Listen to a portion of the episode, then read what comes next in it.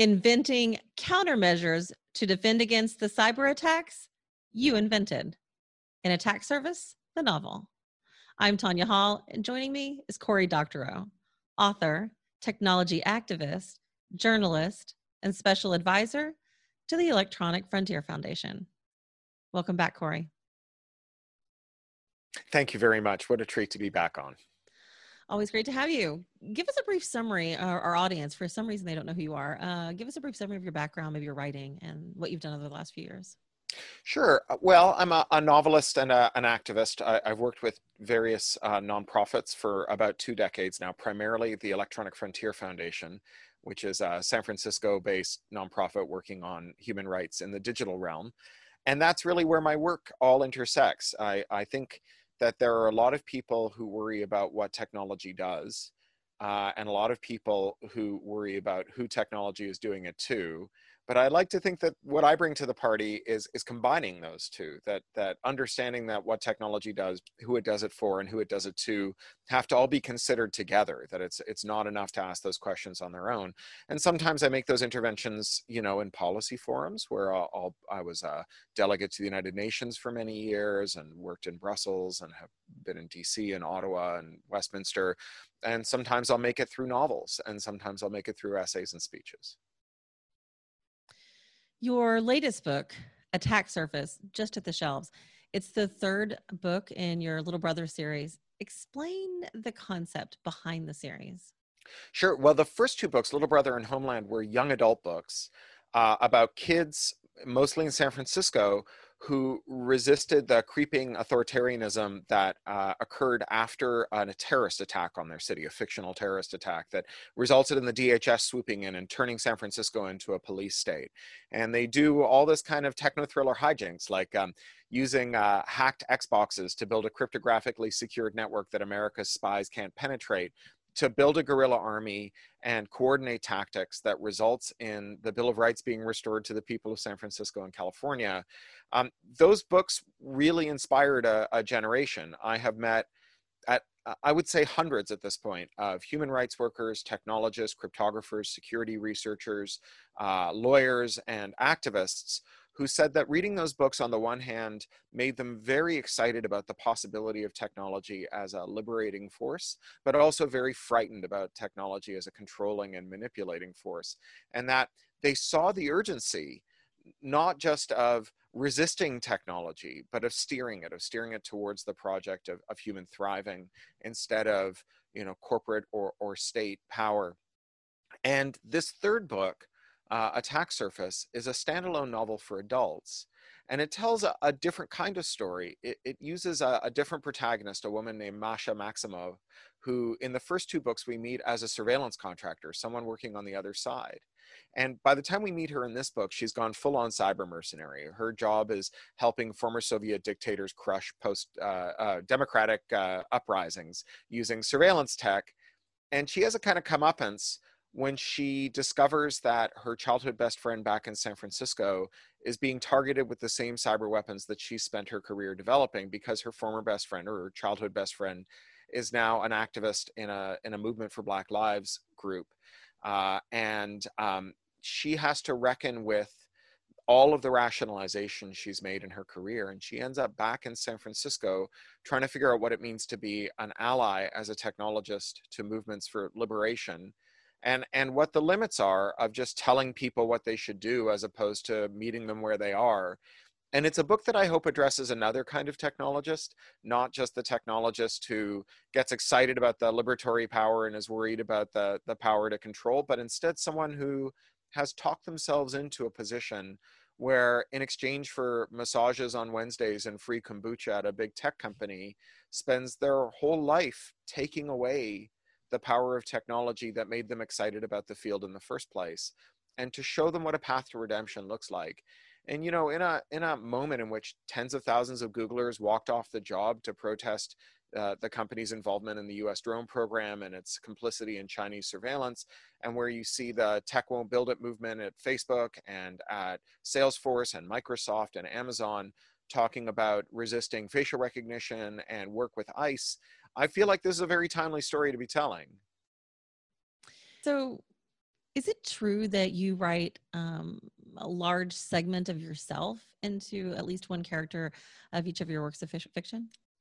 Well, I, I think that there is this sense in which all fiction is science fiction because all fiction has the pretense that you can know what any other person was feeling or thinking, which is not a thing that any human being in the history of our species has ever done, right? The only person whose thoughts you've ever been privy to are your own.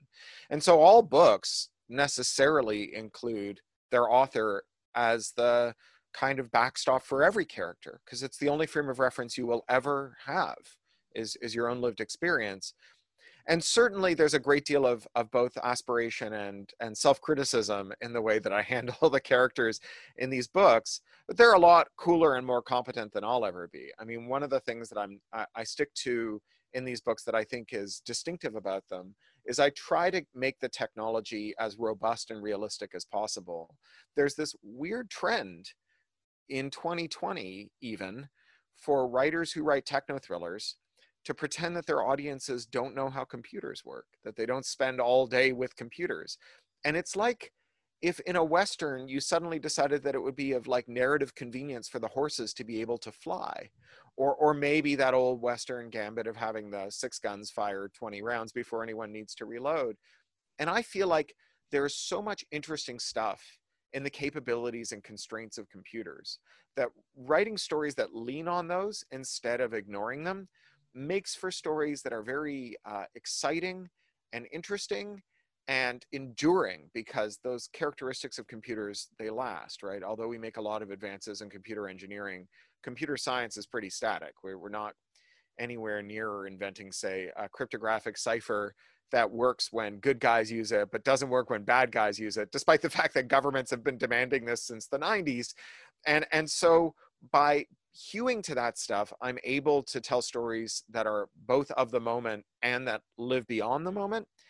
But the ability to build those technologies or reverse engineer them, that's beyond me. I was never a great programmer and I haven't worked as a programmer in now getting on to 3 decades. So, you know, it's it's it's clearly aspirational more than bibli- uh, uh, autobiographical. So, on the topic you mentioned before, how serious is the problem of real state sponsored cyber attacks on their own citizens and journalists? I think that there's there's two areas where this is really significant. So the first is the actual attacks, right? And we've seen a lot of state sponsored attacks on their own citizens around the world. Very famously, uh, uh, a European Israeli company called the NSO Group was involved in the Saudi government's use of a, a, tool called Pegasus to entrap the journalist Jamal Khashoggi, who was lured to a Saudi embassy and then murdered and dismembered. Um, and so there's certainly a lot of that around the world, and and that is um, an increasing risk. I mean, you see this in China, you see it in the U.S. during the uh, Black Lives Matter uprising of the summer, where we had predator drones and cyber weapons that gather data from mobile phones and other devices being deployed without any transparency, without any obvious constitutional or lawful basis, and, and seemingly without limit. But that I think is only the first order effect. What's really worrying is that governments have decided that their uh, prolonged existence demands that they be able to pierce digital security at will and so they have both sabotaged digital security. We saw, for example, that the National Institute of Standards and Technology uh, sabotage cryptographic standards to make them deliberately weaker. That was something in the Snowden revelations. And also, they have discovered defects that companies inadvertently put in their technology and kept them secret, hoarded those defects so that they could weaponize them against their adversaries. And the problem with that is that these technologies are widely used and depended on by by all of us in so many ways and a vulnerability that a government introduces or leaves to fester is a vulnerability that a criminal or another government will eventually discover and weaponize against the people that our own government is trying to protect. And a really good example of that are the leaked CIA and NSA cyber weapons that were weaponized by not very bright cyber criminals to turn into ransomware that have then gone on to shut down cities, hospitals, schools, uh, electoral officials on the eve of, of critical elections, uh, with with consequences that really can't be overstated. And that decision, I think, is even more consequential. You know, it's it, attacking the people who live in your country is a matter of democratic fundamentals and something that we resolve, I think, through better, more accountable governments that uh, are are reined in with, by constitutional constraints. But the decision to do that, any program of attacking your own citizens through cyber weaponry, is also a deliberate weakening of the security of every single person in the world who relies on the technology that you aim to use for those attacks. And what we keep learning is that, especially in this monopolized time, where you know four or five companies dominate all of our technology that if you discover a defect in a flagship tool from google or apple or microsoft it can be used to attack millions hundreds of millions of people and enterprises and agencies and charities and that the people who wield those weapons are completely indiscriminate right? The the, the you know ransomware is a an attack of opportunity. Very often the ransomware attackers who uh, crash whole hospitals which is a thing that was happening even at the height of the pandemic they don't even know that they've seized a hospital. They just have these self-replicating worms that are taking over any enterprise they can and issuing ransom demands. And so that indiscriminacy right? The the the creation of super weapons that land in the hands of dum-dums is i think a far scarier thing than even the totalitarian risk of states being able to attack their populations. You don't always follow traditional processes of distributing your work. What's the most nerve-wracking part of writing and releasing a completed piece of your intellectual property well, in 2020, it was quite a year for it. I, I published four books in 2020, uh, not just Attack Surface, but you know, my publisher Tor Macmillan reissued Little Brother and Homeland in a new edition with an introduction by Ed Snowden, and then Macmillan, another imprint of theirs, First Second, also published my first picture book, Poesy the Monster Slayer, and then on top of that, um, Medium, uh, through their OneZero imprint, published a, a long pamphlet or short book of mine online called How to Destroy Surveillance Capitalism. And, you know, the pandemic and the election have been really troubling for the fortunes of authors. Um, so much of our fortunes rely on hand selling by booksellers. Uh, you know, we know that Amazon is something like 41% of, of uh, hardcover book sales or, or, print book sales, but that means that more than half is taking place in, in bookstores. And so much of that is reliant on the relationship between booksellers and the 20% of readers who buy 80% of the books. And as a recovering bookseller, I'm very aware of this. And bookstores were just clobbered by the crisis. And, you know, the publishers did their best. A lot of them extended further credit to help the stores stay alive and so on. But it's not been a good time. And so that's especially nerve wracking. Um, likewise, you know, the importance of finding the people who are sort of your true fans and seeing them every couple of years when you go out on tour. I was meant to be in Canada, the US, uh, the UK, and India uh, this month and next, and all of those trips are obviously canceled. I was also supposed to be in Germany over the Christmas break. That is also canceled. And uh, all of those tours, all of those opportunities to meet with reporters, to meet with booksellers, to meet with fans, to do institutional visits to research groups, to companies, to universities, to community groups. All of that stuff is canceled. And I'm picking up a lot of it through these digital meetings, but they're not quite the same. I mean, I'm, I'm in the middle of a digital book tour right now where we've done eight spectacular events with eight booksellers with uh, eight sets of guests. So tonight is the last one as we record this on Thursday. And uh, they've been great to do. I mean, really great. They've been better than any other video event I've done since the crisis hit. But also the joke I tell at the beginning of everyone is, you know, we're going to finish up at the at the top of the hour here because we know that you've got so many other Zoom events that you want to get on. Because if there's one thing I love at the end of a day of, of hard work, it's to unwind in the evening with a bunch of Zoom conferences. Said nobody ever, right? And so the best tool that we have for for reaching audiences while we're all locked indoors is a tool that relies on people overcoming their absolutely understandable and universal exhaustion with the use of that tool. So all of that has been hard. And then add to that the monopolization of the, of the digital channels. Um, you know, uh, Amazon and Apple won't actually carry my audiobooks at all because they're DRM free, and both of them have a requirement that you sell audiobooks in a proprietary format that's locked forever to their platforms, and that's a felony with a five year prison sentence to unlock. Uh, you know that's that's also been really hard and i ended up doing something that worked very well to get around it with this book i, I ran a kickstarter to pre-sell an independently produced version of that audiobook that raised $270000 but you know, as exciting as that was, it was also extremely harrowing and nerve wracking because it, it, it might not have worked. And it was an enormous amount of work to, to make happen. But it did work and it was a huge success. So congratulations yeah. on that. Thank so you.